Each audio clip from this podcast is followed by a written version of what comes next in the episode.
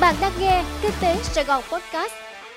Kính chào quý vị, mời quý vị nghe bản tin podcast của Kinh tế Sài Gòn ngày 5 tháng 3 và tôi là Thanh Diệu sẽ cùng đồng hành với quý vị trong bản tin podcast ngày hôm nay. Bộ Ngoại giao trình Thủ tướng phương án phục hồi chính sách miễn thị thực. Thưa quý vị, Bộ Ngoại giao đã báo cáo Thủ tướng Chính phủ về chính sách nối lại thị thực cho du khách nước ngoài, trong đó có phương án phục hồi chính sách miễn thị thực đơn phương song phương với khách quốc tế như hồi trước dịch áp dụng thủ tục quy trình cấp thị thực giấy miễn thị thực theo quy định tại luật nhập cảnh, xuất cảnh, quá cảnh và cư trú của người nước ngoài năm 2014, sửa đổi bổ sung năm 2019 và các văn bản hướng dẫn thi hành, bãi bỏ các yêu cầu về duyệt phương án cách ly sau nhập cảnh, bãi bỏ hạn chế theo mục đích nhập cảnh. Về hộ chiếu vaccine, tính đến hôm 2 tháng 3, Việt Nam đã đạt được thỏa thuận về công nhận hộ chiếu vaccine lẫn nhau với 15 nước, gồm Nhật Bản, Mỹ, Anh, Úc, Ấn Độ, Belarus, Campuchia, Philippines, Palestine, Maldives, New Zealand, Sri Lanka, Ai Cập, Thổ Nhĩ Kỳ và Singapore. Theo Bộ Ngoại giao, chính phủ đã quyết định mở cửa lại hoạt động du lịch bình thường từ ngày 15 tháng 3 tới. Cùng với chính sách thị thực, cơ quan này đang tiếp tục phối hợp chặt chẽ với Bộ Văn hóa, Thể thao và Du lịch để hoàn thiện phương án mở lại hoạt động du lịch.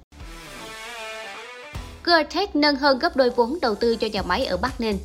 Chiều ngày 3 tháng 3, Ủy ban Nhân dân tỉnh Bắc Ninh đã trao giấy chứng nhận dự án đầu tư mở rộng nhà máy chế tạo thiết bị điện tử, phương tiện thiết bị mạng và các sản phẩm âm thanh đa phương tiện cho công ty trách nhiệm hữu hạn khoa học kỹ thuật Gertech Vina.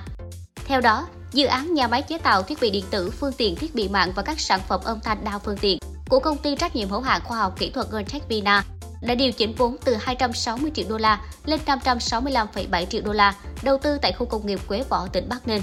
Trước đó, Gtech đã tăng thêm 400 triệu đô la Mỹ, nâng tổng vốn đầu tư dự án tại tỉnh Nghệ An lên 500 triệu đô la, trở thành dự án FDI có quy mô lớn nhất Nghệ An hiện nay. Gtech được biết đến là một trong những nhà lắp ráp AirPods chính của Apple, bắt đầu chuyển sản xuất sang Việt Nam từ năm 2018. Tuyến xe buýt điện đầu tiên tại thành phố Hồ Chí Minh sẽ chạy từ ngày 9 tháng 3. Tuyến xe buýt điện D4 lộ trình Vinhome Grand Park, chung cư Vinhome Grand Park, thành phố Thủ Đức đến bến xe buýt Sài Gòn, số 1 Phạm Ngũ Lão, phường Bến Thành, quận 1, thành phố Hồ Chí Minh sẽ bắt đầu chạy từ ngày 9 tháng 3 tới. Theo thông tin trên website của đơn vị vận hành buýt điện, giá vé buýt điện là 3.000 đồng một lượt đối với học sinh sinh viên và 7.000 đồng một lượt với nhóm khách còn lại.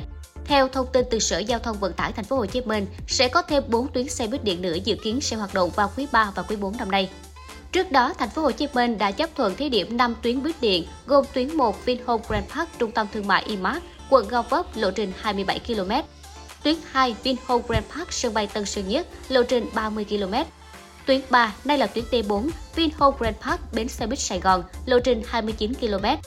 Tuyến 4 Vinhome Grand Park, bến xe miền Đông mới, lộ trình 8,5 km. Tuyến 5, bến xe miền Đông mới, khu đô thị Đại học Quốc gia, lộ trình 10 km. Hàng hóa toàn cầu hướng đến tuần tăng giá mạnh nhất kể từ năm 1970. Giá cả hàng hóa toàn cầu đang hướng đến tuần tăng mạnh nhất trong hơn 50 năm qua, với giá khí đốt ở châu Âu chạm mức cao kỷ lục khi cuộc chiến tranh Nga-Ukraine kích hoạt các chuyển động giá bất thường trên thị trường nguyên liệu thô từ dầu mỏ cho đến lúa mì. Chỉ số S&P GSCI, một thước đo diễn biến giá nguyên liệu thô toàn cầu, đã tăng 18% trong tuần này, đạt mức cao nhất kể từ năm 2008 và hướng đến tuần tăng mạnh nhất kể từ năm 1970. Các sự kiện ở Nga và Ukraine đang tạo ra các chuyển động giá bất thường trên thị trường hàng hóa, có thể gây ra tác động mang tính cấu trúc đối với nguồn cung dài hạn, nhưng chúng tôi cũng tin rằng nhu cầu có thể bị phá hủy khi giá cả hàng hóa tăng mạnh. Nhà phân tích Dominic O'Kane ở ngân hàng JP Morgan nhận định. Quý vị vừa nghe xong bản tin podcast ngày 5 tháng 3. Cảm ơn sự chú ý lắng nghe của tất cả quý vị. Xin chào và hẹn gặp lại quý vị trong bản tin podcast ngày mai.